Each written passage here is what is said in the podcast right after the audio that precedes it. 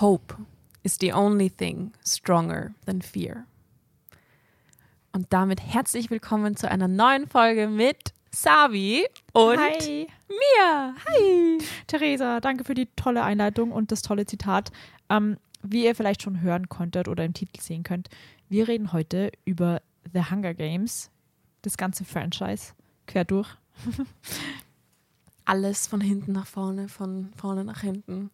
Genau, und natürlich im Fokus mit dem neuen Film ähm, The Hunger Games, The Ballad of Songbirds and Snakes. Ein sehr, sehr langer Titel. ich wollte gerade sagen, es ist echt Ja, ein, wie sagt man, a mouthful auf Deutsch. ja. Ein voller Mund. Es ist wirklich ein voller Mund. Sehr, sehr viele Wörter. Ja.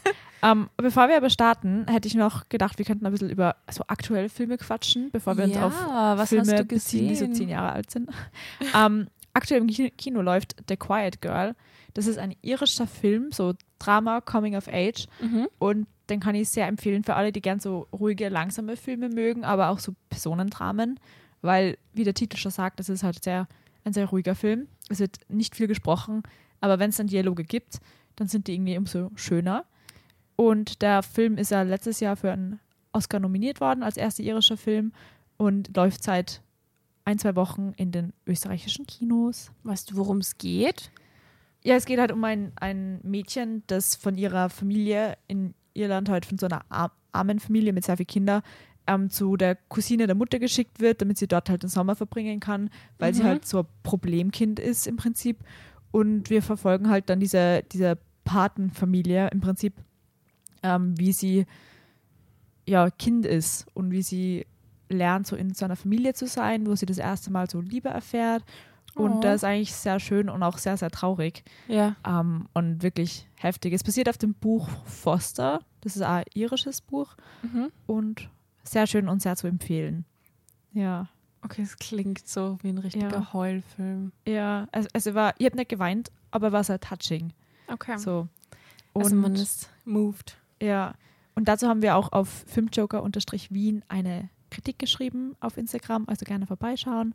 Und eine andere Kritik auf einer anderen Plattform hat Tobit gemacht, nämlich zu Anatomy of a Fall. Ähm, den habe ich nämlich auch vor kurzem gesehen. Und das ist Gewinner der Goldenen Palme ähm, mit Sandra Hüller in der Hauptrolle. Mhm. Und wenn man so, das ist auch wieder Drama, aber mehr so Gerichtsdrama und so ein bisschen schon in die Thriller-Richtung, ähm, Mystery-mäßig, der ist auch sehr zu empfehlen, weil es halt sehr wuchtig auch von den Themen ist, weil es halt auch viel um Familie geht und Mhm. um Personenentwicklung innerhalb einer Beziehung und dann zu Fragen aufkommen, wie wer wie viel Zeit für wen in der Beziehung investiert und aufopfert und das dann halt Streitthemen werden und auch um Kindheit und ja, also es wird den Reviews gerecht, finde ich, weil hat er immer die Goldene Palme gewonnen und auch sehr zu empfehlen. Aber wenn ihr mehr dazu wissen wollt, gerne auf YouTube vorbeischauen. Da hassen wir nur Filmjoker. Da hat Tobit eine ausführliche Kritik gemacht. Go Tobit! Uh. Okay, bevor wir aber mit den Filmen zu The Hunger Games starten, wollte ich die fragen, ob du vielleicht irgendwie eine persönliche Beziehung zu dem Film hast, ob du die Bücher schon gekannt hast, weil das ist ja so typisches ähm, Teenie Coming of Age Voll. Franchise, wenn man jetzt von den Büchern redet, die halt viele Leute in ihrer Jugend gelesen haben. Ja, also es war komplett mein, mein, mein Shit früher. Ja. Also generell das Genre war einfach Mhm. voll meins. Ich habe so all diese, weiß ich nicht, was gab's da alles? Also mal Tribute von Panem, ja, Mhm. Harry Potter, ja, die, die ganzen, wie heißen die? Die, die, die, wo sie so in verschiedene, ich kann mich nicht mehr erinnern, aber wo sie so in auch so dis, diese ganzen Dystopien. So Maze Runner.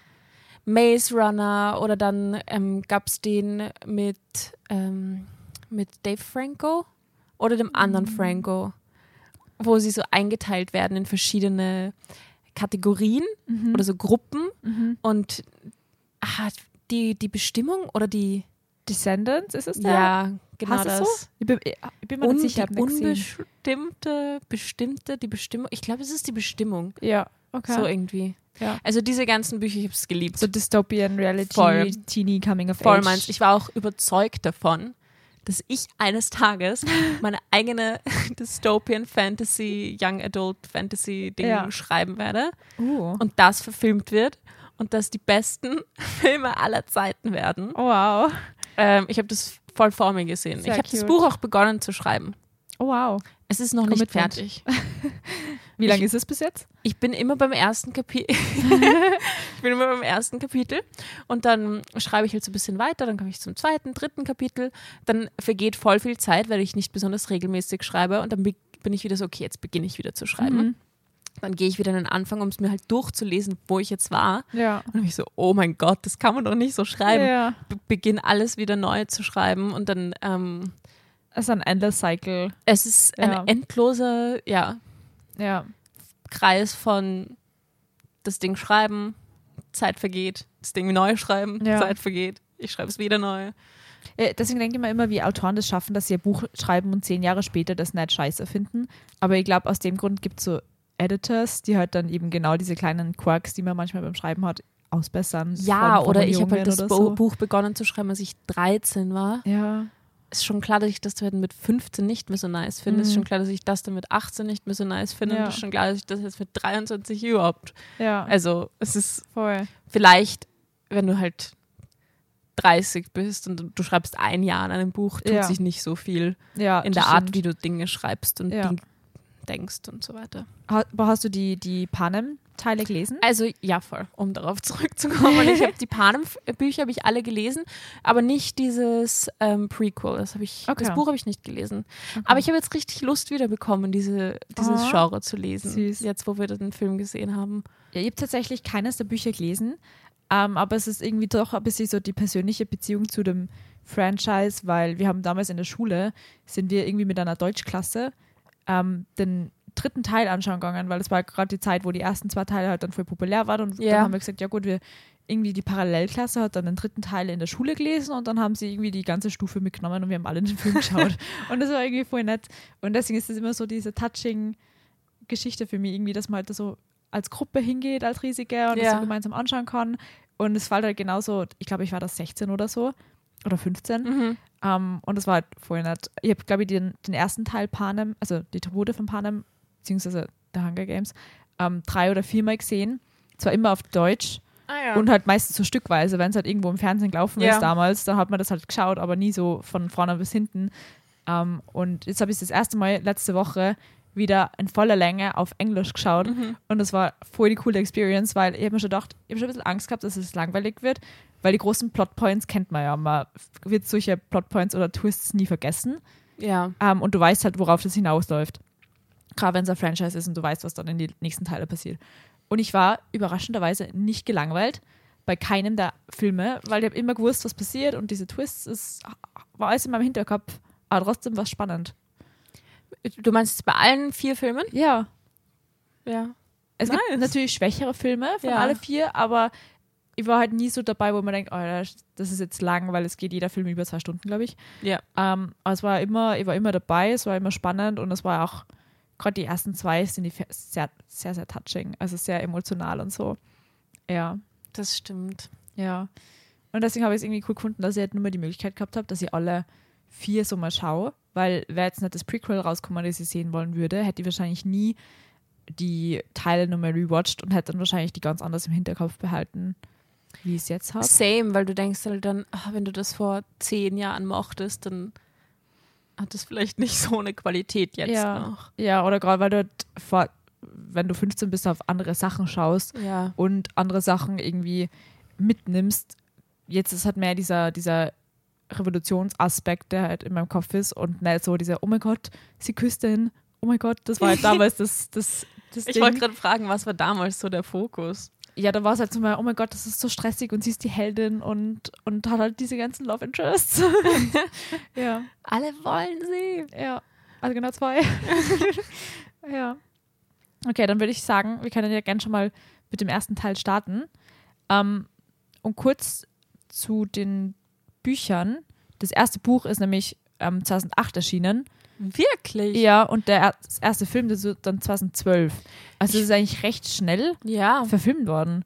Ich frage mich, wann, wann ich das gelesen habe, in welchem Alter. Mhm. Ich kann mich nicht dran erinnern. Ja. Na, das ist eigentlich richtig flott hingegangen, weil der erste Teil ist 2008 als Buch rausgekommen, dann der zweite 2009. der dritte als ein Buch, der auf zwei Filme aufgeteilt worden ist, 2010. Genau. und das Prequel ist jetzt 2020 als Buch rauskommen. Und die Filme sind halt von 2012 bis 2015 rauskommen und jetzt halt Ah. das Prequel 2023. Okay, also das Buch ist eigentlich auch noch ziemlich neu. Ja, Kann aber man es ist halt sagen. voll arg, weil das sind nur so vier Jahre Unterschied zwischen. Deswegen habe ich das Release und- gelesen. Und ich glaube, Mhm. 2020 war ich schon over it. Mhm. Also over das Genre halt so. Ja. Aber eigentlich auch nur, weil es halt doch immer so dasselbe ist. Jetzt kurzer Abschweifer. Wenn du ja. so und all diese, es ist immer irgendwie. Ich glaube, es hat sich schon sehr vieles auch an Harry Potter orientiert. Ja. So diese auserwählt, das auserwählte Kind, das irgendwie eine schlimme, tragische Ding und dann wird es auserwählt und dann ähm, ja, auf jeden Fall ein Elternteil mindestens muss tot sein. Ja, aber ich finde, sie ist nicht so auserwählt, wie es in Harry Potter Sie auserwählt ist nicht ganz so auserwählt wie so Harry Potter oder Sie ist klar, sie ist, Ja. sie ist besonders, weil sie halt so einen Dickschädel hat und so. Aber sie ist halt sehr, ein sehr Durchschnittsmädchen aus dem District. Und da haben halt wahrscheinlich sehr, sehr viele Leute tote Eltern, ja. weil es halt der zwölfte Distrikt ist. Und Bei ja. ihr macht es Sinn. Und es ist ja auch, also alles, was ihr passiert, ist jetzt so ein bisschen so ein Glücksspiel. Ja, und sie nimmt es halt mehr selbst. Oder ein also sie- Pechspiel eher eigentlich. Ja, und sie agiert halt teilweise aktiver, finde ich, wie in Harry Potter, weil Harry Potter, da ist halt, dem ist das als Baby passiert, der kann nichts dagegen tun. So. Ja. Das ist jetzt seine Aufgabe und sie stellt sich halt schon rein. Sie opfert sich für ihre Schwester und macht halt mit und ist so die Schachfigur, die sich so selber bewegen kann im Mhm. Endeffekt, weil sie ist zwar in diesem System, aber sie spielt aktiv dagegen an. Ja. Weil sie könnte auch nur überleben und dann es gut sein lassen, aber sie macht das halt aktiv dann.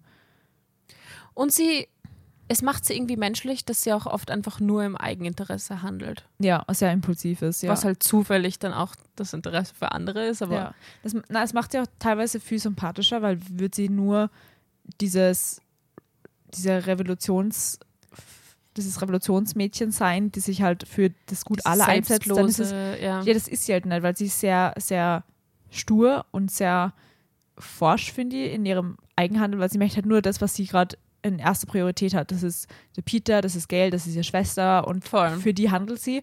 Und sie wird halt nie irgendwelche Sachen machen, die die halt gefährden würden, auch wenn es das Bessere für die ganze Operation wäre. So. Aber wir schweifen schon relativ vor Ja. zu, zum dritten Teil. Okay, Deswegen würde ich kurz zum ersten zurück Teil zurückkommen. eins.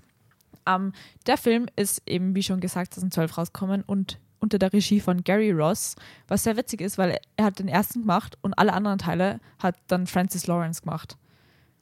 Aha. Ja. Auch den neuen Film, der ist auch von Francis Lawrence. Und was ist mit Gary Ross passiert? Das ist eine gute Frage. Aber ich finde das, ich find das irgendwie, dass es zustande kommen ist, sehr interessant, weil Jennifer Lawrence war irgendwie sehr unschlüssig am Anfang, ob sie die Rolle überhaupt annehmen soll, weil davor war sie sehr für, für Indie-Filme und in dieser kleineren Szene und sie hat halt gewusst, wenn sie das macht, dann wird das wahrscheinlich ein riesiger Karriereboost, aber das war halt für sie ja erschreckend und deswegen war sie sehr, unschlüssig. Sie hat dafür den, für die Rolle im ersten Film 500.000 Dollar gekriegt und für den zweiten dann 10 Millionen. Ich wollte gerade sagen, ist sie dann nicht zur, zur highest paid Ja, also relativ flott ist sie da in diese irgendwie Celebrity-Welt sowas aufgestiegen, weil dadurch? ja, sie war zuerst halt nur so Indie-Schauspielerin, auch sehr, sehr gut, aber halt dann, das war so ihr Katapult in Hollywood, Ja. möchte ich mal so sagen. Und sie ist ja relativ schnell auch gecastet worden, weil sie hat irgendwie auditioned und dann sind noch die ersten paar Minuten haben sie schon gewusst, ja, sie ist Katniss. That's her. Ja, Es war jetzt voll ungewohnt, sie mit dunklen Haaren zu sehen. ja weil sie ist naturblond. Ja. Das ist richtig funny, weil sie ist naturblond und da, da wie heißt der? Peter? Liam Hemsworth auch. Ich verwechsel ihn immer mit Chris Hemsworth, aber die haben halt beide eher blonde Haare und haben sie für den Film dunkel gefärbt, aber der Peter hat braune Haare und hat sie für den Film hell gefärbt. Was man nicht alles tut, um Ja. diese kleinen Details zum Buch anzupassen. Ja. Aber Jennifer Lawrence kennt man halt unter anderem auch aus Silver Linings, Mother, Don't Look Up, X-Men und Causeway. Genau. Oder ihren neuesten Film No, Hard, Feelings. Was witzig ist, weil sie ist zur gleichen Zeit mit, mit ähm, jo Josh Hutcherson im Co-Star aus Hunger Games in die Kinos, weil der ist jetzt in Five Nights at Freddy's vertreten und der Ah, ist ja. auch gerade in die Kinos. Aber den kennt man sonst auch aus Reise zum Mittelpunkt der Erde. Da war auch noch ein bisschen kleiner. Ja, so richtig small, Ja. small boy. am Ja, und sonst-. Der restliche Cast, also wenn wir jetzt alle Schauspieler aus alle Teile durchgehen, da sitzen wir noch morgen da. Da kennt aber man so ja die- doch auch Die viele. großen so. Schauspieler wie Woody Harrelson, Elizabeth Banks, ähm, Stanley Tucci als, als dieser Flickerman und Mhm. Donald Sutherland als Coriolanus Snow. Ähm, und Lenny Kravitz als Sinner, obviously iconic. Iconic. Ah. Sexy. Da habe ich gelesen, dass die Jennifer Lawrence mit seiner Tochter, also Zoe Kravitz, befreundet ist. Und jetzt hat sie, hat sie den Lenny Kravitz am Set immer Mr. Kravitz genannt. Und dann hat ihn halt jeder am Set Mr. Kravitz genannt, weil es Geil. halt der Vater von einer Freundin von ihr war. Und ähm, Philip Seymour Hoffman, der tragischerweise im Frühjahr 2014 verstorben ist, ähm, bevor der letzte Film rausgekommen ist. Das hat aber Einwirkungen auf, die, auf den Film dann gehabt, aber da können wir später nochmal drauf eingehen. Wer? Philip Seymour Hoffman, das ist der, der Plutarch, Plutarch Heavensby. Ha! Na ist gestorben. Ja, 2014. Bevor der zweite Teil rausgekommen ist. Der zweite Teil äh, of The Mockingjay. Aber der war schon gedreht. Ja. Okay. Also ich glaube, eine Woche bevor sie mit den Filmarbeiten ähm, abgeschlossen haben, ist er gestorben. Oha, das haben die Ja. nicht mal in die Credits geschrieben, oder? Doch im dritten Teil haben sie in Loving Memory of Philip Seymour Hoffman geschrieben. Mein Ja. Gott. Ähm, aber weiter zum Cast Julian Moore als President Alma Coyne. Und was ich lustig Auch gefunden habe, weil die Connection habe ich gar nicht gemacht, die Amanda Stanberg ist Mhm. Rue Ja. und die spielt in Bodies, Bodies, Bodies mit, I know. der letztes Jahr rausgekommen ist. Das habe ich nicht mitgekriegt irgendwie. Ich finde das ziemlich lustig. Und natürlich ähm, Sam, Sam Claflin, der Finnick und der. Ja. Okay, was sagst du so zum ersten Film? Was waren so deine Gedanken? Okay. Also der erste Film ist halt mal so der Einstieg. Ja. Und ich finde, dass es schon crazy ist, wie, also es ist halt das Worldbuilding immer Mhm. so bei solchen Filmen, was halt so wichtig ist, Ja. eigentlich in erster Linie, um überhaupt mal einzusteigen in die ganze Ja. Story. Und ich finde, dass sie das schon sehr gut machen. Ja. Also ich mag das gerade mit diesen kleinen Details sehr gern, dass sie ja diese, dieses Ritual haben, dass sie immer, also sie und der, der Gail immer handen gehen, gemeinsam also jagen und dass es halt so ihre, ja, wie die Welt ist, so ein bisschen altertümlich, dass es halt, sie haben ihre kleinen Flaschen mit Medizin und Kräuter und so sehr einfach und simpel. Voll, es wird gehandelt am Markt. Ja, Und und dann diese, mit diesem Clash zu der, dem Capital, das halt richtig Hightech ist, ein Überschallzug und richtig, also im, im 12. Distrikt geben sie einfach nur ähm, Kräuter auf Wunden und im Kapitol haben sie dann einfach Cremen, die einfach Brandwunden sofort heilen. das ist eigentlich so absurd. Ja. Was ich cool finde, ist, dass auch wenn man sich jetzt noch anschaut, dass also die Mode zum Beispiel im Kapitol Mhm. und die und die ja, Dinge, wie sie halt ausschauen, so, so modern sind, dass sie selbst jetzt Ja. noch dystopisch und so weit in der Zukunft Ja. wirken. Was ja, glaube ich, schwierig ist, weil du kannst halt überhaupt nicht abschätzen. Voll. Das, was du jetzt denkst, was die Zukunft ist, ist ja in Wahrheit jetzt irgendwo modern. Mhm. Du weißt halt nicht, wo es sich hinentwickelt. Aber gerade weil du von Zukunft redest, ähm, Panem ist halt so dieses postapokalyptische Land irgendwie. Und es soll anscheinend in Nordamerika sein, also da, wo die heutige USA ist, soll das sein. Und es ist halt irgendwie durch ein, im Buch wird es beschrieben als, dass halt ein Atomkrieg irgendwie das ausgelöst hat, dass da so viel Tod und Hunger in diesem Land war und deswegen halt sehr viel zerstört worden ist. Und deswegen Mhm. haben sie ja das Kapitol relocated, weg aus Washington. Ähm, und das ist jetzt in die Rocky Mountains. Und der zwölfte Distrikt ist jetzt so in die Berge und das könnte Kentucky oder so West Virginia oder so sein. Ich habe mal so eine Karte gesehen davon, also so quasi jetzt USA, wie wir es Mhm. kennen, und dann drüber gezeichnet, so wo die einzelnen ähm, Districts sind. Ja. Ich finde, es macht so Semi-Sinn. Also als Mhm. ich das Buch gelesen habe, vor allem, die- so wie es beschrieben ist, du denkst immer, es ist einfach so eine, so eine Kette Ja. von gereiht halt von 12 bis 1 und dann kommt das Kapitol. Mhm. So war es halt in meinem Kopf. Bevor, also ich habe nichts gelesen, aber in meinem Kopf war es dann immer so wie Wien. In der Mitte ist halt das Kapitol und dann Ja. schnecken sich halt alle, schnörkeln sich alle Film, äh, Ja, da bist du eh schon näher dran Distrikte eigentlich, ja. rundherum. Ich finde das sehr interessant, weil im neuesten Teil, also dem Prequel, ähm, The Ballad of Songbirds Birds and Snakes, so ein langer Titel, oh mein Gott, ähm, ist ja auch an einer Stelle ein Teil der Karte sichtbar. Voll. Weil da reden sie Ja. auch übers Wetter. Und da ist auch so der 12. Distrikt ist so in der Karte eingezeichnet. Vielleicht war das eh spannend. kind of the, the point. Ja, Und es müssen richtig viele Leute gestorben sein, weil, also, weil es sind ja doch ja, weniger, die. relativ wenig, ja. Ich habe gelesen, wenn man alle ähm, toten Tribute aus die Hunger Games zusammenrechnet, dann sind das irgendwie 1725 tote Kinder. In den 75 Jahren oder so, Ja. in denen es die Hunger Games Oder hat. Menschen, weil es sind natürlich auch durch die Quarter Quells ähm, Nicht Leute- nur Kinder nicht gewesen. nur Kinder gewesen, genau. Ja. Oh, und was einem im Buch geschrieben worden ist, ist, dass Hamish den zweiten Quarter Quell gewonnen hat. Ja. Den zweiten? Es gibt ja drei Quarter Quells, immer zu die Anniversaries. Einmal zum Ach so, den 25-Jährigen, 50. zum hat er dann 50. gewonnen. Und die, also die 50. Han- Hunger Games war das zweite Quarter Quell und das hat er gewonnen anscheinend. Aber wie ist er denn reingekommen? Wie reingekommen?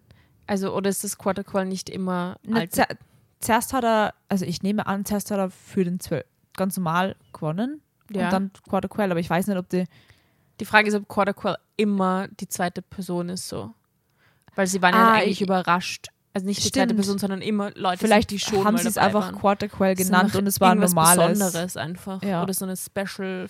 Vielleicht, Ja, vielleicht gibt es doppelt so viele Tribute. ja, Oder ja. ich kann mich nicht mehr an die Details erinnern, muss ich, Ich auch sagen. nicht. Auf jeden Fall steht im Internet, dass Hamish das zweite Quarter Quell gewonnen hat Okay. und ob das jetzt, es kann gar nicht aus dem Pool von die Victors sein, weil sonst wären ja viel, viel weniger am Leben für den nächsten Quarter Quell, oder? Ja, ne, was ich auch, ähm, kurzer Ding, äh, es ist eigentlich ein bisschen eine Logik, ein Logikfehler, Hm. dass es genug Tribute gibt im zweiten Film, Mhm. um für jeden Distrikt eine weibliche und eine männliche Person zu haben, die antreten kann. Mhm.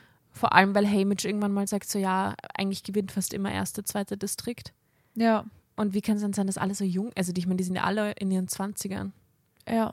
Also sehr viele. Es gibt halt genug, die sind auch diese Morphlings, die waren, glaube ich, ein bisschen älter und der Bidi war älter und diese Mentorin vom, vom Finnick war älter, Ja, aber sonst waren eigentlich alle relativ jung.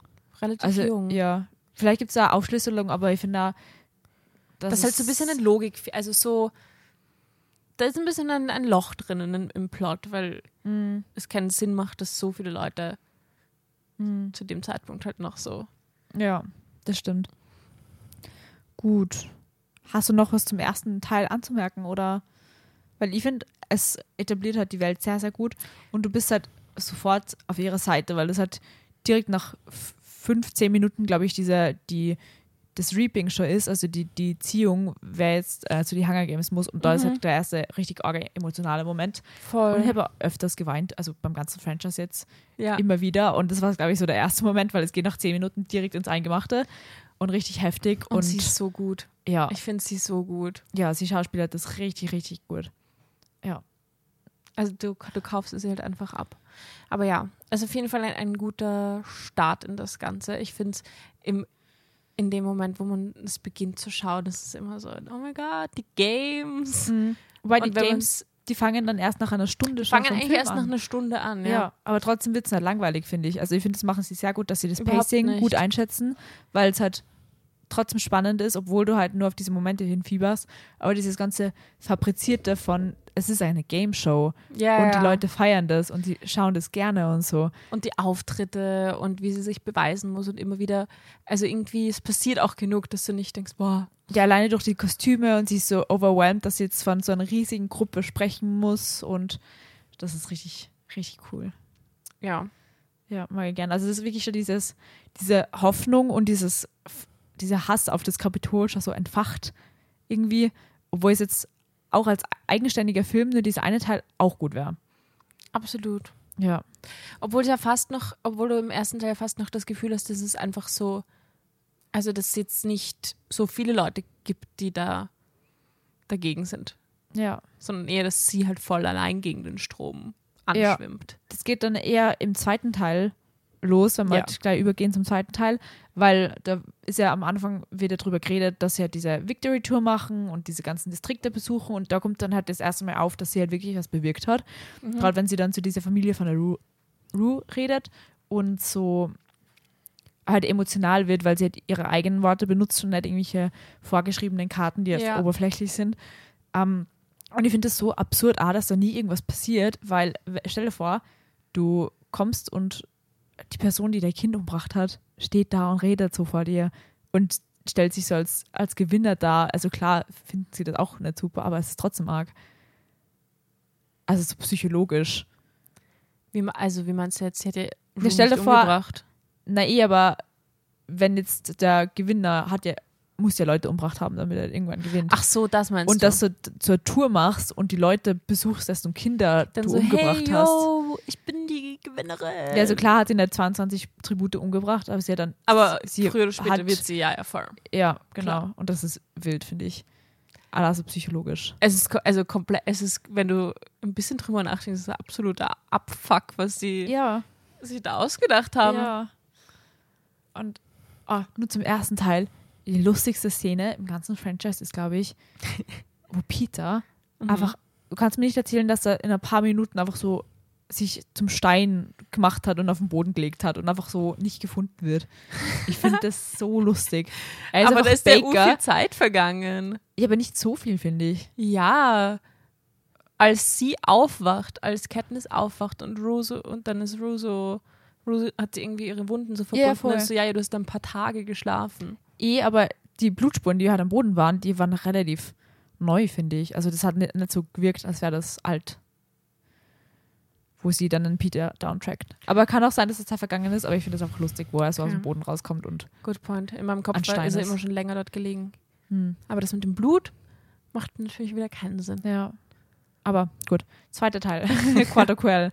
ähm, ich finde den zweiten Teil richtig stark. Also ich finde den besten aus der Reihe. Mhm. weil er diese ganze Wut nochmal entfacht und halt richtig ins Eingemachte geht, wirklich. Ja. Das, was so im ersten Teil schon so angeteasert worden ist, dass halt die, die Personen und die ganze Bevölkerung halt sehr im Aufruhr ist und halt irgendwie dieser, diesen Weg raussucht und sie das dann halt irgendwie bündelt und auch bündelt im Sinne von, sie schießt einen Pfeil, der halt das, diese ganze Wucht von so diesem Strombaum bündelt Ja. wenn man das so sagen kann.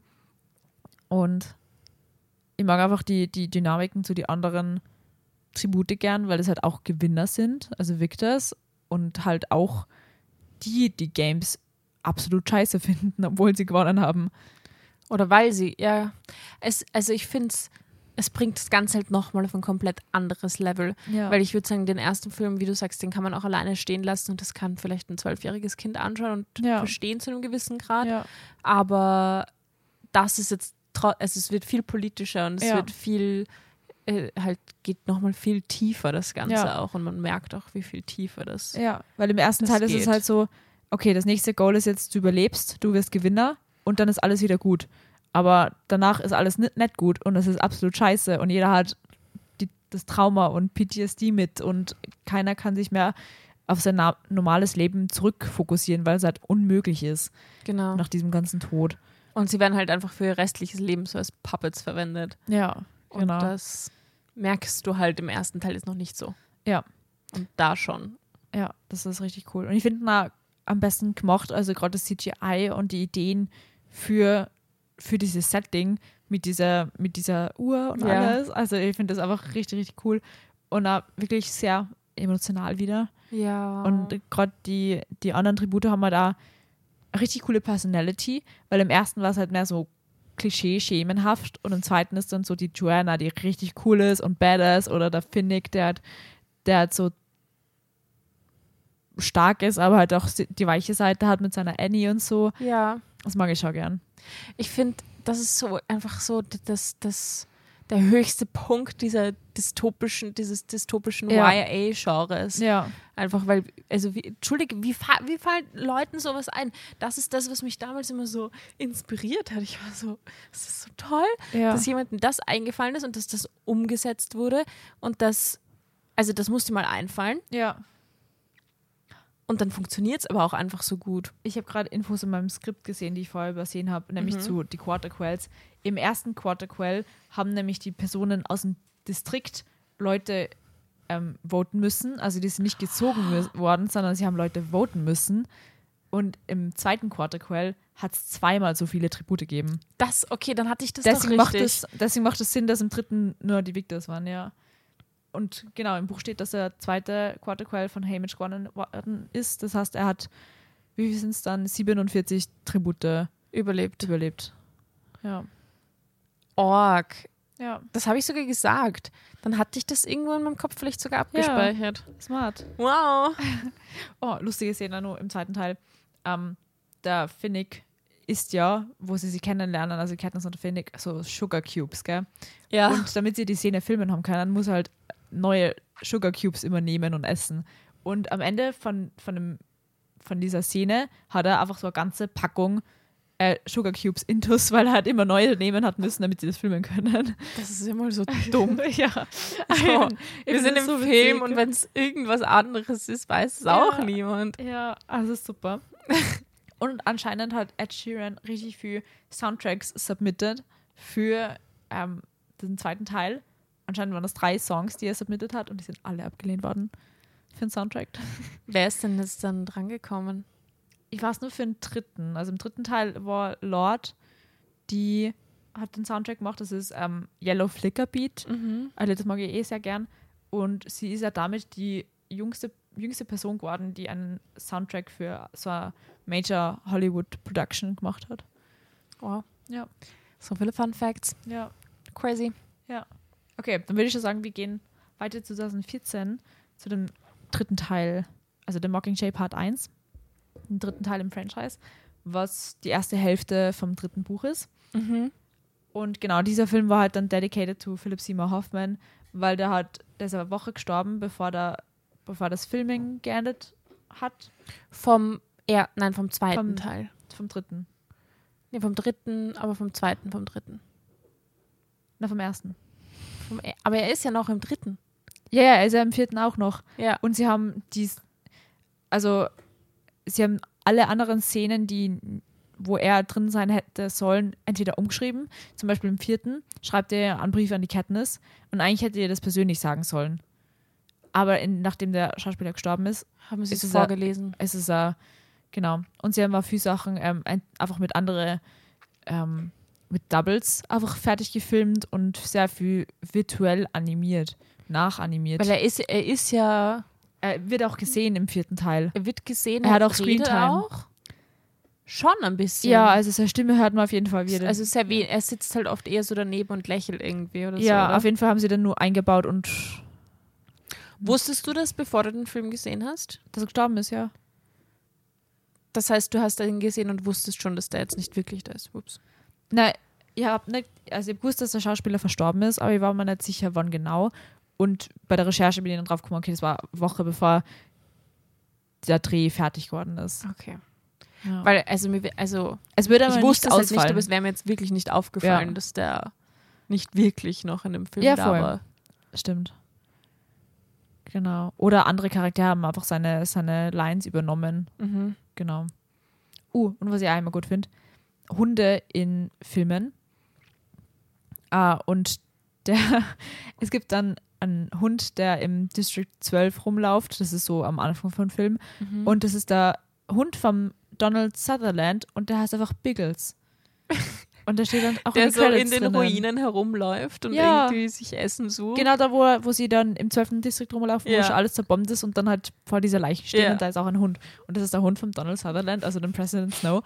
Und der hat einfach Pickles. Und ich finde das immer super, wenn Hunde in die Credits stehen. Das ist immer mein, Geil. mein Highlight von Filmen.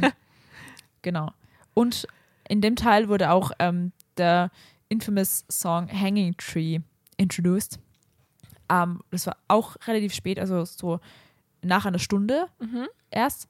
Und es ist halt absolut, absoluter Durchbruch, was den Song an, Komplett, ja. angeht, weil da war dann auch länger auf den weltweiten iTunes-Charts auf Platz 1 Und sagen, hat, den hat sie auch im Radio gespielt. Und ja, so. und so viele Streams, unendlich viele Remixes. Ich kann mich noch erinnern, dass ich Remixes davon angehört habe, weil mir das Original dann einfach zu traurig war für Everyday. ja. Und genau, dass es einfach sehr, sehr viele Leute mitgenommen hat und doch sehr subtil im Film halt benutzt worden ist. Sie sitzt halt da und singt, aber sie, also es wird jetzt nicht so in your face benutzt, sondern mehr so dieses Momentum, das losgeht, zu schwingen. Dafür wird es verwendet, finde ich. Ja, am Anfang macht sie es ja auch nicht mal für sich selber, sondern sie singt für den anderen. Ja. Und dann sieht man aber diese Gruppe, wie sie geht und, und Mhm. es singt und, und man merkt einfach, wie ja. viel Power dieser ja. Rebellensong irgendwie hat. Und anscheinend war Jennifer Lawrence gar nicht begeistert von der Idee, dass sie jetzt singen muss und hat sie eigentlich voll gesträubt. Ja. Und ähm, sie hat anscheinend einen Breakdown gehabt, bevor sie die, die Szene gedreht haben, dass Oh. sie singt, weil sie es gar nicht wollte. Und das hat, ja, aber sie hat Erfolg damit gehabt. Also, Es hat sich gelohnt. ja, auf jeden Fall. Und sie singt ja öfter. Also sie hatte schon im ersten Teil, ich glaube, alle in der, eine der ersten Szenen ist, wo sie singt. Genau, da singt sie für die, für die Prim. Und dann singt sie dasselbe Lied nochmal für die Rue. Genau, ja. Also da hat sie schon im ersten Teil gesungen. Ja, stimmt. So, what's her problemo? Ja. Aber ein Punkt, wo man denkt, da merkt man CGI schon ein bisschen, ist beim Peter. Nämlich, wo er dann am Ende vom dritten Teil aus dem Kapitol gerettet wird. Ähm, schaut er so dünn und abgemagert und abused aus. Und was jetzt ein, ein Christian Bale machen wird, ist sich wirklich runterhungern. Ja. Ähm, aber in dem Film haben sie CGI verwendet, was natürlich komplett plausibel ist. Ähm, und verständlich, warum sie es gemacht haben. Gesünder aber ich auf finde, jeden Fall, ja. gesünder, aber ich finde, man sieht es ein bisschen. Mhm. Also es schaut so. Es erinnert mich immer so an Bella Breaking Dawn Teil 2, Ja. äh, Teil 1. Ja, so richtig. Genau dasselbe, da- wo sie ja auch so eine Puppe verwendet haben, Ja. die sie dann halt irgendwie, also, Ja, das stimmt. Und ich finde, da, da sieht man halt CGI, weil es halt unnatürlich ausschaut, macht in der Narration aber dann irgendwie doch Sinn, weil das ist halt, er kommt aus dem Capital. So. ja, und sie haben ihn halt mit irgendeinem Gift zugeschossen und Ja, so. genau, Also dieses- macht doch Sinn, dass er vielleicht jetzt nicht so, Dieses Wespengift. Ja. Dieses genetically modified Wespengift. Ja. und wenn Wie heißen die? einem- Die- die Jack, Jacker. Jack of, what, Jack Web. Irgendwas mit Jack. ja, Genau. Und deswegen schaut er so kaputt aus. Auf jeden Fall aber finde man ich den. sieht ihn ja dann auch nicht so oft. Ja, genau. So, was das, also er ist ja jetzt nicht gerade Na, er hat nicht so viel die. Hauptrolle im, im Ja. dritten Teil. Aber ich finde den dritten Teil am schwächsten, weil der dritte Teil wird gerne so abgestimmt, abgestempelt als schlechten Film. Ich finde ihn nicht schlecht, aber er ist der schwächste. Also die, der, ich finde, wenn jetzt von meiner Reihung ausgehen würde, dann wäre der zweite Teil der beste, dann der erste, dann der vierte und dann der dritte. Würde ich Hauptfranchise. Ja. Aber ich finde den dritten immer noch nicht schlecht. Also viele sagen, der hat, was auf Letterboxd dafür zweieinhalb Sterne und drei Sterne, aber ich Mhm. finde, es ist trotzdem nur dreieinhalb. Alleine wegen dem Schauspiel. Voll. Ey, Es ist halt wie so ein Zwischenschritt irgendwie zu dem großen Ganzen, aber Ja. andererseits, also von der Handlung her finde ich es voll, also sehr voll wichtig, alles, was da so Ja. passiert. Ja. Aber andererseits ist er wahrscheinlich the least, ähm, also am wenigsten, man erinnert sich am wenigsten daran noch. Ja, es, pa es passieren schon wichtige Dinge, die dann für den vi- vierten sehr wichtig sind, aber es hat jetzt nicht so diese großen Plotpoints, sondern es geht mehr Genau. um diese Vorbereitung auf Es diesen... setzt halt das Ding so in Bewegung. ja, genau, und deswegen finde ich es immer nur sehr, sehr wichtig. Und gerade diese Zweiteilung im dritten und vierten Teil, die wird dann nochmal bei dem Pre Prequel sehr wichtig, weil da habe ich noch einige Ge- Gedanken dazu. Mhm. Genau, aber dann gehen wir gleich zum vierten Teil. Der ist 2015 rausgekommen und Also beendet, dann ein Jahr später. Genau, und beendet das Franchise sozusagen. Mhm. Was sind so deine Gedanken zu dem Film? Wird dir der gefallen? Ähm, ich finde, ich weiß, so das typische Ding, ach, das Buch war besser.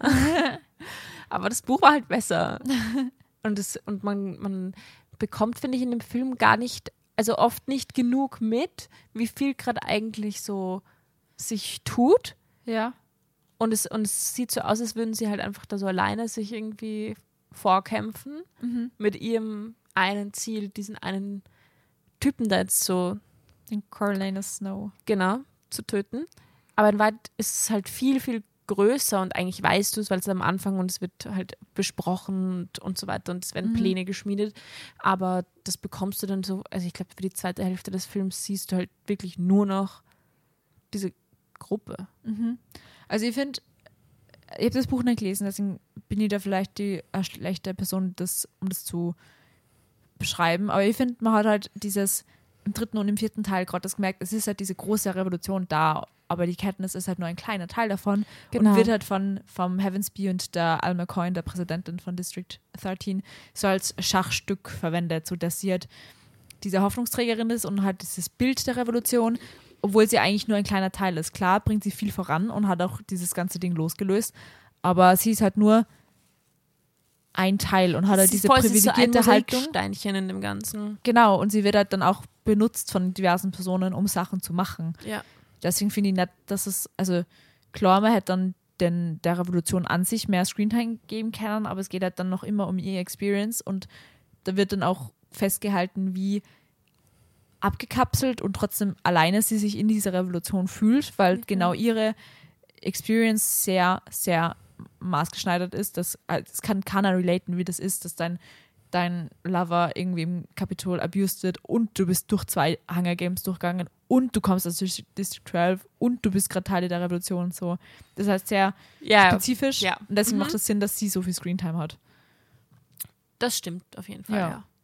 ja. Ja, wenn es Sinn macht und ich meinen eigenen Gedanken gerade irgendwie folgen kann. No, no, no. Ich glaube, Aber ich finde es lustig, gemacht. ich finde es lustig, dass der Film so dieser große Krieg-Aspekt ist, aber es hat dann irgendwie nur so zehn Minuten wirklich Combat-Scenes gegeben. Es gab wirklich nicht so viele. Ja, also auf IMDb steht, dass es dann circa acht oder zehn, ich bin mir nicht mehr sicher, ähm, so viele wirklich Fight-Scenes gegeben hat. wenn man es hochrechnet. ja, Das halt wirklich nicht. Also ich meine, für einen zweieinhalbstündigen Zwei-Stunden, Film. Oder zweistündig? ich glaube über z- bisschen, Schon ein bisschen über zwei Stunden. ja. Zu 220 vielleicht. Ja. Ja. Ja, und dann. Ich weiß, was sagst du zum Finale? Ich glaube, man kann das spoilern, das war 2015. Ja, wir haben auch schon relativ viel gespoilert und wir reden jetzt hauptsächlich über den neuen Film, über den wir nicht spoilern werden, aber die, ich finde, Let's try 2015 not darf man spoilern, das ist Ja. jetzt acht Jahre her, das ist erlaubt. ähm, ich bin sehr zufrieden mit dem Ende, weil früher habe ich mir immer gedacht, na, ich habe Geld viel besser gefunden wie Peter. Peter ist ein Waschlappen. Mhm. Also nicht so, aber das war halt, Geld war halt so dieser starke Mann, deswegen habe ich für ein Geld gefiebert. Aber ich, ich verstehe jetzt, warum sie es, warum das halt so ausgegangen ist, wie es ausgegangen ist. So. Ich finde es sehr, sehr cool, dass man die Alma Coin dann schon so ein bisschen als Villain am Ende sieht, weil es gibt ja immer wieder so Momente, wo sie mir unsympathisch war am Anfang, auch im dritten Teil, ja. wo sie dann halt sehr ihre, gerade sie sich durchpreschen will als diese Revolution, wo sie, wie gesagt, auch die Präsidentin nur ein Teil davon ist und auch mehr Leuten hätte helfen können. Ja. Und sie das nicht gemacht hat und sich halt einfach dann als Präsidentin erklärt hat. Sie Als, ist auch so Casualties immer einsteckt und dann so im Endeffekt ist, ja, also jetzt ist der Präsident ja weg, jetzt brauchen wir ja einen neuen, also wieso ja, und nicht dann mich? einfach Hunger Games veranstalten will, das ist ja das Dümmste überhaupt. Also da denkt man schon so, Ach, es ist halt wirklich, ja. also du, halt, eh, du hast gerade das abgeschaffen und jetzt bist du so, actually, Ja. lass uns genau dasselbe einfach wieder machen Ja, vor allem es wird ja dann nur und Unschuldige für Dinge bestrafen, für die sie nichts können. Ja, und klar haben halt Leute aus dem Kapitol da was dazu beigetragen, dass und werden halt wahrscheinlich in weiterer Folge executed werden. Aber das Konstrukt ist ja doch älter und veraltet und wird dann halt im, im, im Prequel jetzt viel mehr noch au- aufgegriffen. Genau, ja.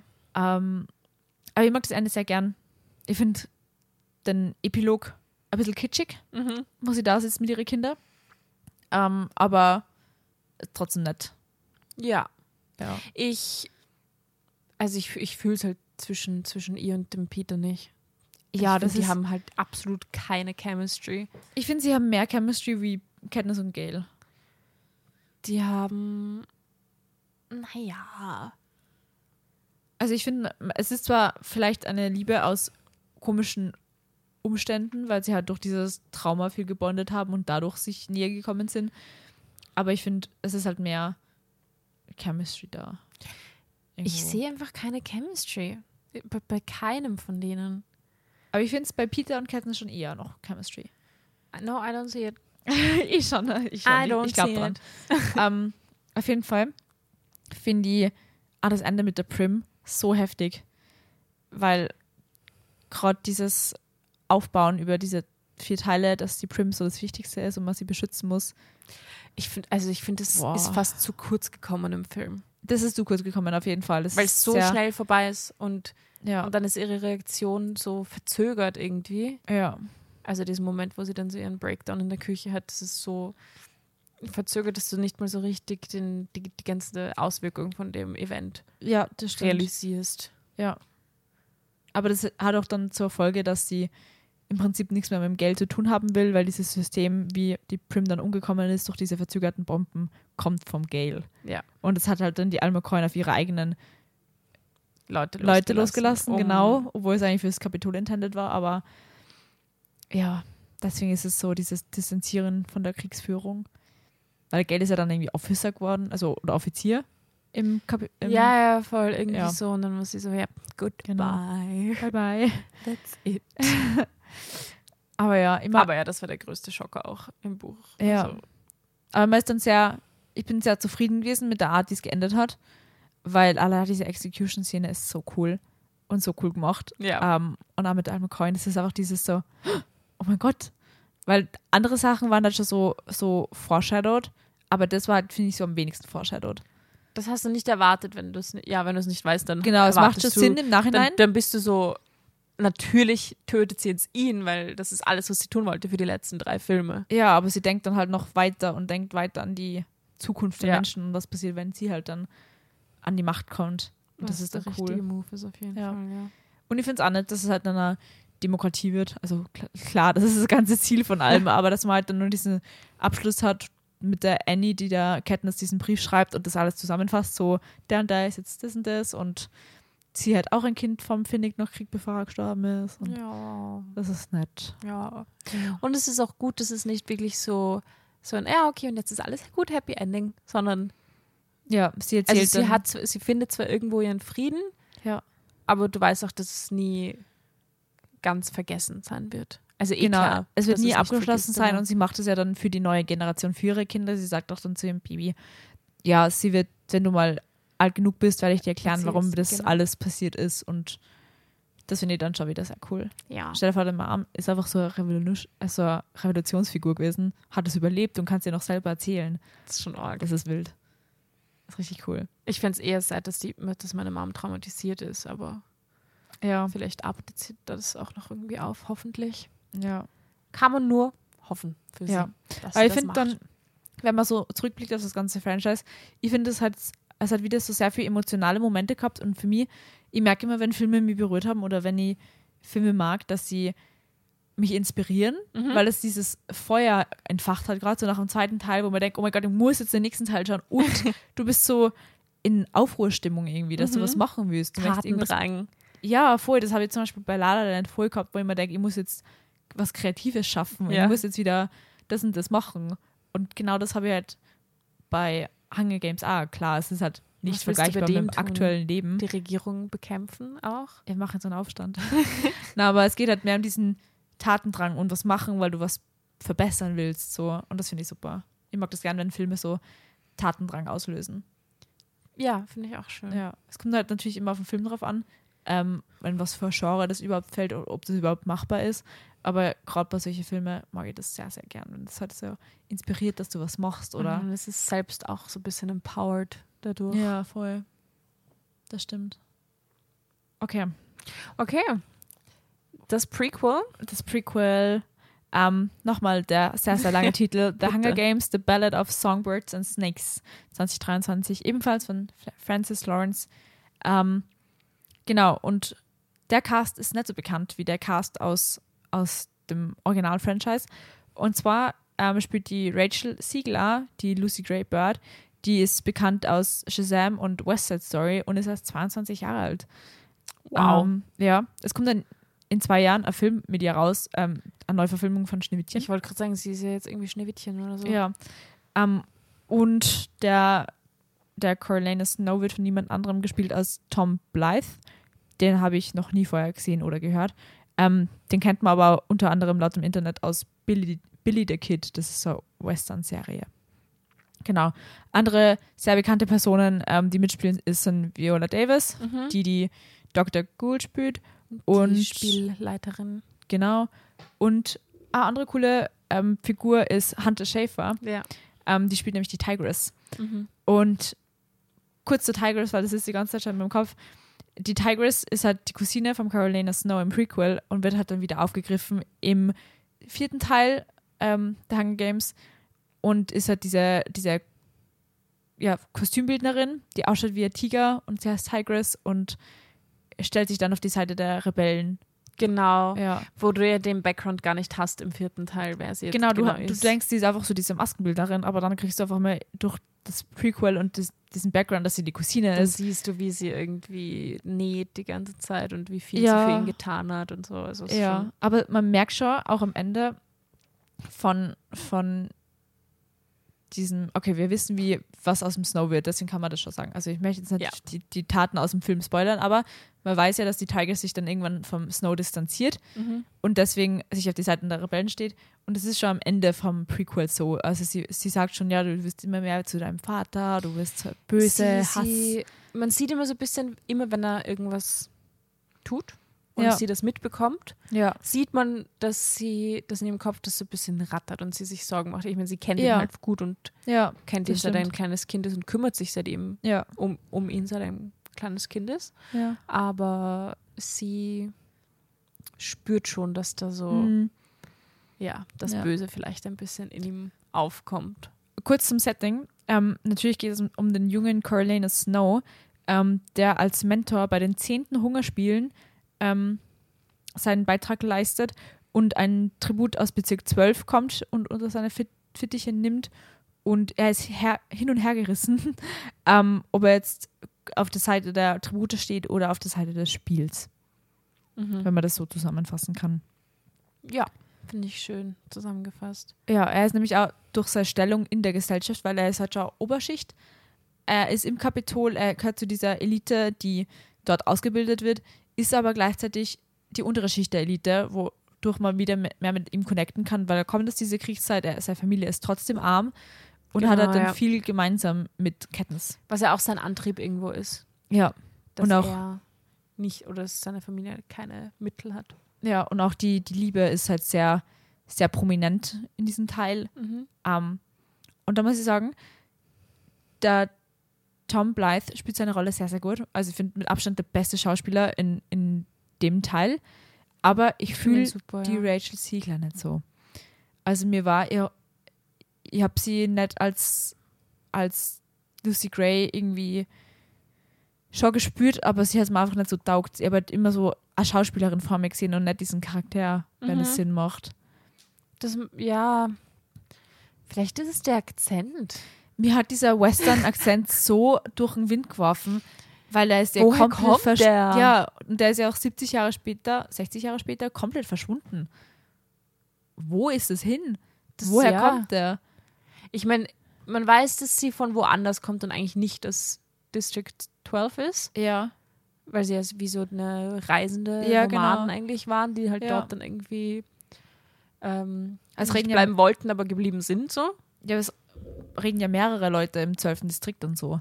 Ja. Ist ja nicht nur sie. Und ich finde das so weird. Also er generell ein paar Momente gegeben. Also ich finde den Film prinzipiell gut, weil er traut sich Sachen, die heutzutage diese 0815 Blockbuster nimmer machen. Mhm. Wie das halt äh, der Bösewicht im Vordergrund steht, dass es halt um, um Intri also dass dieser Bösewicht nicht sympathisch gemacht wird. Es gibt ja genug Bösewichten in Filmen, die sympathisch sind.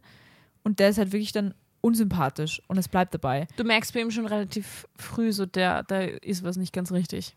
Genau, und dass es halt dadurch verstärkt wird und du auch seine Schritte nicht immer nachvollziehen kannst, weil zum Beispiel der Joker, der ist halt so ein Anti-Held und da kannst du halt irgendwo nachvollziehen, wieso jetzt der so handelt. Ja. Aber bei, beim Coriolanus Snow ist es viel mehr subtil und einfach so als böser Mensch in sich Mhm. schon da. Deswegen kann man das, wenn man gerne ans Gute im Menschen glauben will, nicht so nachvollziehen. ähm, und ich verstehe dann aber manche, also mir ist der Film zu schnell gegangen. Man hätte den Film in zwei Teile aufteilen sollen. Und das ist auch das, wo, wo ich vorher gemeint habe, da komme ich nur wieder drauf zurück, auf diese Aufteilung. Sie haben nämlich den dritten und den vierten Teil der, des Original-Franchises hat ähm, aufgesplittet, weil es war ja der dritte und der vierte eigentlich ein Buch. Genau, ja. Und das Prequel hätte jetzt eigentlich auch zwei Filme sein sollen, aber nachdem der dritte Teil so schlecht angekommen ist, haben sie gedacht, nein, sie machen doch nur einen Film, der Mhm. dann zweieinhalb Stunden geht, ähm, damit sie halt dieses schlecht Ankommen minimieren können.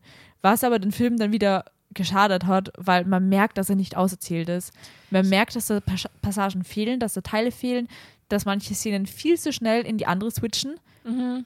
Also das hat man gerade, ähm, okay, das wäre dann ein Spoiler, also werde ich nicht drauf eingehen, aber es hat man dann immer wieder, wo du da denkst, dass eine Szene einfach andere folgt, wo man denkt, das hat jetzt nichts Sinn gemacht vom Dialog her. Was so, da fehlt dazwischen noch was. Genau, da fehlt diese, diese F- Entwicklung, wie, wieso die Personen jetzt auf einmal anders zu dem stehen. Mhm. Ja. Ich meine, ich finde es ganz gut, diese Aufteilung in diese drei Kapitel. Ja, Und nach dem zweiten denkst du eigentlich, jetzt müsste eigentlich vorbei sein. Und das ist mir Ja. auch gewohnt, dass in anderen Filmen, das ist so nach den Spielen ist es vorbei, aber Ja. das ist nicht so. ja, Ähm, ja, manchmal ist halt das Verhalten von ihm ein bisschen unschlüssig. ja. Andererseits ist es auch so ein bisschen sein Charakter einfach. Ja. Aber Ich glaube, man bräuchte dann einfach mehr Auserzählung. Also nachdem wir das Buch nicht gelesen haben, wissen wir nicht, ob das jetzt im Buch besser auserzählt ist oder nicht. Aber das ist dann auf jeden Fall ein Manko vom Film. Also ich jetzt mal für das Franchise erhofft, wenn sie es aufgeteilt hätten, ja, dann wären, glaube ich, das, dieser Arc besser ersichtlich gewesen. Aber sie haben das aus einem rein finanziellen Standpunkt, Standpunkt dann halt gemacht, dass sie das nur ähm, in einem Film gebündelt haben. Ja, oder wa- also was ich mir noch ähm, denke, beziehungsweise das habe ich irgendwie diese TikToks gesehen, wo sie Mhm. das so ver verglichen haben, dass ja doch im Buch, was ich jetzt nicht beurteilen kann, weil ich es Mhm. nicht gelesen habe, sie diese inneren Monologe von ihm nochmal so viel mehr Kontext in die Szenen und auch in sein Verhalten hineinbringen, das, wo wir jetzt vielleicht denken, boah, das ist jetzt eigentlich unschlüssig, dass er sich in der einen Szene so verhält und in der anderen so und was ist jetzt eigentlich die Motivation und so. Ja. Und du könntest durch das Buch oder durch, weiß ich nicht, wie man das, ich meine, natürlich könnte man ihn die inneren Monologe sagen lassen Ja. oder so irgendwie, dass man Mhm. Manchmal ein bisschen mehr das so einordnen kann. Mein Problem ist halt, er hilft seinem Tribut, weil er halt gewinnen will, hat aber dann eine zu viel zu persönliche Position, dass er dann sich gegen die Menschheit stellt und zu dem, zu dieser Person wird, die er ist, finde ich. Also ich finde nicht ganz schlüssig, wie man dann halt. Vielleicht fehlen mir da einfach Bausteine, aber ich, verstehe es einfach nicht so ganz, wie du halt dann so einer Person helfen willst, weil du halt persönliche Beziehungen mit dieser Person hast und dann halt sich, dich trotzdem gegen das stellst, wofür die Person steht. Ich kann zum Beispiel nie Ja. von meinem Partner eine gegensätzliche Position einnehmen, ohne dass dazwischen genug passiert ist. Und dieses genug passiert fehlt mir in dem Film. Weil es ist nichts, ja. ja. Deswegen bin ich inspiriert, das Buch zu lesen, ja, um diese Lücken irgendwie so ein bisschen aufzufüllen. ja. Aber sie haben auch sehr viele References gemacht. Sehr, sehr viele References Ja. zu dem Original-Franchise, was ich einerseits cool finde, aber andererseits auch overdone. Ich finde es cool, dass sie zum Beispiel den Song Hanging Tree aufgegriffen haben und die Lucy Gray dann als Sängerin dann wieder Sie hat den eigentlich komponiert. Genau.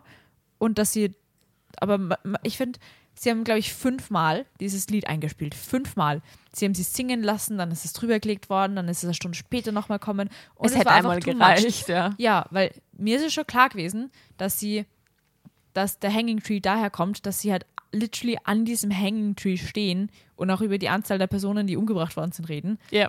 also da war mir schon, allein bildlich war mir das schon klar, dass es aus dem, aus dem Song abgeleitet ist und das deswegen ist, dann muss man nicht fünfmal noch den Song einspielen. Das war mir ein bisschen too much. Generell, die Singerei war mir too much. Ich wollte gerade sagen, die Singerei, also als sie das erste Mal zu singen Oh. begonnen hat, das war fast schon das war, zu lustig. das war beim Reaping und das war relativ lächerlich. Also ich habe gemerkt, schwer du, ernst zu nehmen. wie du im Kino zum Schmunzeln angefangen hast und ich habe auch ein bisschen lachen müssen, weil das war einfach lächerlich, weil es ist einfach so, wenn die Katniss gesungen hat, dann war das halt so mit Purpose und zweimal im ganzen Franchise und wirklich sehr, sehr mit, mit ja, Gedanken dahinter. Und so emotionale Momente. Und für sie sind es auch emotionale Momente, aber die emotionalen Momente connecten nicht so, weil sie halt nicht genug Aufbau da ist. Es geht zu schnell. Sie wird das war auch Beispiel, das erste Mal, dass man sie gesehen hat. ja, sie wird beim Reaping gezogen und 30 Sekunden später singt sie. Ja. Und viel zu. Also sehr, sie ist nicht so mitgenommen, Sie sondern. performt halt. Sie ist, Ja. sie ist eine Performerin. Ja, also es, in dem Aspekt macht schon wieder Sinn, aber es ist halt dann schwer ernst zu nehmen. Generell sind ein paar Sachen im Film gewesen, die mir immer wieder rausgerissen haben, die ich nicht ernst nehmen habe können. Also zum Beispiel eine Szene von einer Explosion, ich werde jetzt nicht genau sagen, wann oder wo, ähm, die einfach lächerlich ausschaut. die einfach das CGI schlecht ist. Und die Kameraführung Mhm. absurd, weil da dreht sie sich einfach einmal um die ganze Achse. und das hat mir gar nicht gefallen. Generell die Kameraführung war in die Kampfszenen sehr komisch. Also ich habe es gern wegen, wenn es dann so um Drama-Aspekte gegangen ist, da war die Kameraführung cool. Aber in Kampfszenen war die Kameraführung gar nicht meins, weil es gibt so Szenen, wo die Kamera wirklich so, wie als wäre es an der Waffe angeheftet mitschwingt. Und das ist mir einfach too Sie much. haben versucht, so ein bisschen was anderes zu machen. Ja, aber das ist, ich finde, sie haben thematisch genug anderes gemacht. Ja. Und dann ist mir das einfach too much gewesen. Es hat einfach ein bisschen. Für die immersive Experience im Kino wirst Ja. du als Zuschauerin zur Waffe. Aber apropos Songs, die Rachel Siegler hat alle Songs live am Set performt. Okay, das ist krass. Ja, das ist wirklich krass. Das ist eigentlich ziemlich cool. Ja. Und es ist jetzt natürlich der erste Film in einem Franchise mit einem männlichen Protagonisten. Was irgendwie eh äh, selbstverständlich ist. Ähm, Wie man, äh, hä? Ach so, in dem Franchise. Ja, genau. So, der erste männliche nein, Protagonist. Nein, im Hunger Games. Franchise, weil vorher war es ja immer die Ja. Katniss. Und es gibt halt so viele References zu dem, zu der ganzen Katniss-Story, wie zum Beispiel, dass Katniss aufgegriffen wird als Name von einer Blume und auch die Primrose ist auf ihrem Korsett eingenäht von der Lucy Gray und lauter solche Sachen. Da gibt, und ich glaube, weil sie so viele References reingegeben haben, dachten ja Leute, dass Lucy Gray irgendwie die Großmutter väterlicherseits von Katniss und Prim ist. Oh wow. Das ist so eine Theorie. Okay. Ja, ich finde, es war halt, ich war alle fünf bis zehn Minuten so dieses Leonardo-Meme, wo ich halt irgendwas finde und so, oh mein Gott, das, das kenne ich. Ja. Ähm, zum Beispiel ähm, das Caesar Flickerman, dessen Vater äh, der, der Host, der erste Host der Hunger Games war. Oder dass sie die Lucy Gray dann ähm, singt äh, I don't love your odds, but may, may they be in your favor. Und daher kommt das May the odds be ever in your favor saying. Ähm, und ja, lauter solche Sachen. Oder die Tigress eben, wo wir schon geredet Tigers, haben. ja. Und wie gesagt, das mit dem Hanging Tree. Das, Chase. Mocking Chase werden aufgegriffen, die Pflanze Katniss. Es werden auch so kleine Poison Trinkets und die ganzen Rosen mitgenommen. Also es ist wirklich sehr viel References, was ich verstehe. Mhm. Und auch dieser kleine Knicks, den die Lucy nach dem Reaping macht, Der genau dasselbe ist, den sie den die Katniss ja. macht. Aber das ist so, bei aller anderen Sachen denke ich mir, ja, das ist halt so runtergepasst von den Generations, was jetzt zum Beispiel den Song angeht. Ja. Oder wie, ein, wie, ein, wie eine Pflanze heißt. Aber das war halt dann ein bisschen too much, weil das so zwei Charaktere genau das gleiche machen lässt. Die auch eigentlich nichts, also jetzt, Ja, oder? Sie haben Also, jetzt nichts miteinander zu tun. Also ich meine, wollte gerade sagen, also sie haben halt, ja, aber sie haben halt nicht auch viel gemeint. Natürlich ist jedes Tribut gegen die Hungerspiele. Also außer vielleicht, vielleicht äh, District 1 oder 2, die ja dafür trainiert sind und da ihr Leben darauf hinfiebern, dass sie sich dann freiwillig melden. Aber da, abgesehen davon ist ja jeder gegen die Hungerspiele. Ja. Und dann ist es auch normal, dass, dass sich die Hauptfigur, auch wenn sie gewinnt, dagegen sträubt. Ja. Und Absolut. das waren so die einzigen Gemeinsamkeiten, finde ich, die die beiden gehabt haben. Weil natürlich wollen sie nicht mehr in diesem schlechten Distrikt leben. Natürlich wollen sie ein besseres Leben für alle. Es ist halt so dieses, man, man lernt dann, wie, wieso Katniss äh, den äh, President Snow so triggert. Ja. Es ist die, die, ich glaube, sie sind irgendwie die einzigen beiden Frauen, die jemals aus District 12 gewonnen haben. Mhm. Und irgendwo haben sie ja auch ihre Gemeinsamkeiten dadurch, dass sie sich dermaßen. Jetzt, what you, what you love most that hurts you. Oder Ja. wie geht das saying? Ähm, It's always what you love that hurts you the most. it's irgend what you love most that can hurt you the most. Auf jeden Fall geht es darum. Und das macht halt dann auch viel Sinn, ähm, eben rückblickend, wenn man weiß, warum das Snow die Katniss so hasst und sie ersticken will, in, also diese Flamme von ihr ersticken will, weil er das halt wieder sieht in der, in, in der Lucy. Aber ich denke mir dann auch, so viel hat die Lucy halt jetzt nicht bewirkt. Wegen ihr ist keine Revolution entstanden, so. Nein, es hat vielleicht in ihm aber nicht mal. Es hat ihn in seiner Lebenswelt verändert, aber nicht die Lebenswelt an sich. Nee. Ja. Ja. Aber ich finde es witzig, dass sie das Setting so gemacht haben, dass, also wahrscheinlich durch die Autorin so gemacht worden ist, dass die Hungerspiele nie so elaboriert waren und perfekt, wie sie dann als Show in die, in die 75. Hunger Games sind, sondern dass es einfach so richtig wacky ist und dass es die 10. Hungerspiele sind und es gibt nur eine Arena Und auf einmal, es gibt halt diesen Haufen Waffen in der Mitte, aber es ist halt wirklich so eine Arena, wie man sich vorstellt, dass so Gladiatoren kämpfen und du kannst halt nirgendwo hin, es gibt keinen Platz zum Verstecken und es gibt einfach so Drohnen, die dir dein Zeug bringen, aber es sind keine cuten Fallschirmdrohnen Nein, wie in die no Aber anderen es ist Teile. so gut, weil du so weißt, auch wie viel Einfluss er eigentlich hatte darauf. Ja. Dann auch später, was man jetzt in dem Film Ja. nicht mehr sieht. Weil die Hungerspiele, so wie wir sie kennen, werden ja nur durch den Snow so weit gebracht, weil dieses Konzept von Kinder bringen sich gegenseitig um, dass man halt an dieser Revolution, dieser, diesen, diese Angst ausbreitet, dass halt nicht, nicht Revolution, keine Revolution ausbricht so. Ähm, aber dass es halt so ein Learning war, auch von den Veranstaltern. So, ja, wir machen das jetzt schnell, schnell, weil wir brauchen so ein Hungerspiel, damit keine Revolution ausbricht.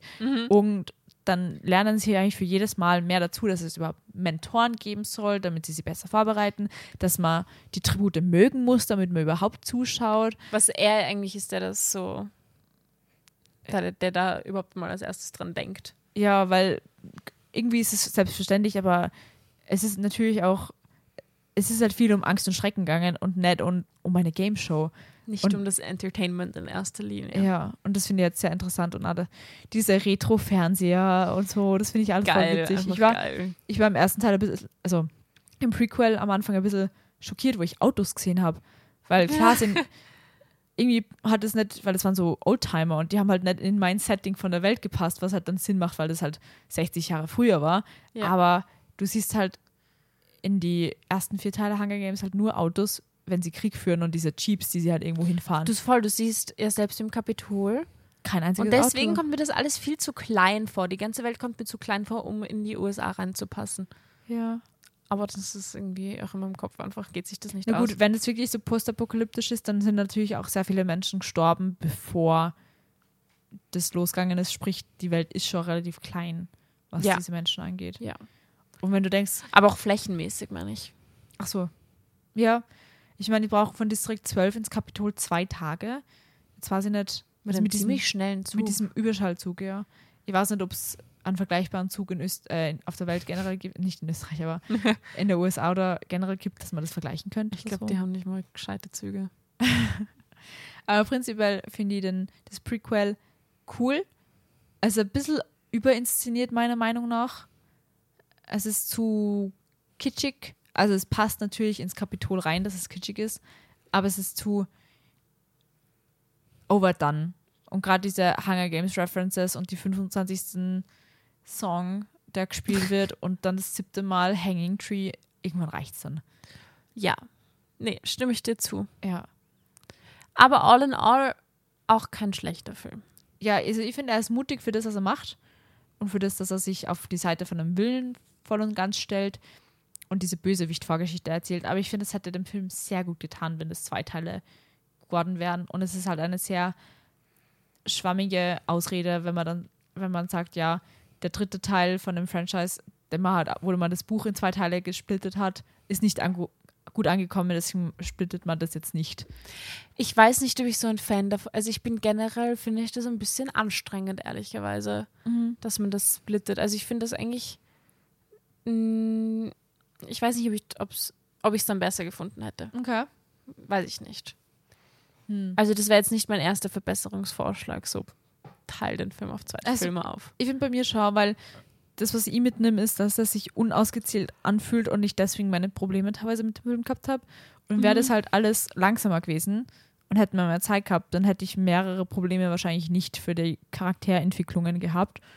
Und somit finde ich, wäre Aufteilung gar keine so schlechte Option gewesen. Ja, naja, aber wenn man es gut macht, dann reicht es auch, wenn man zwei, drei Szenen hinzufügt, die dann Lücken füllen. Klar, ja. Also weiß nicht. Ja, Und gewisse Szenen dann halt vielleicht ein bisschen kürzer. ja aber all in all würdest du sagen, dass sich auszahlt, dass man ins Kino geht. Ich finde schon. Ich finde auch.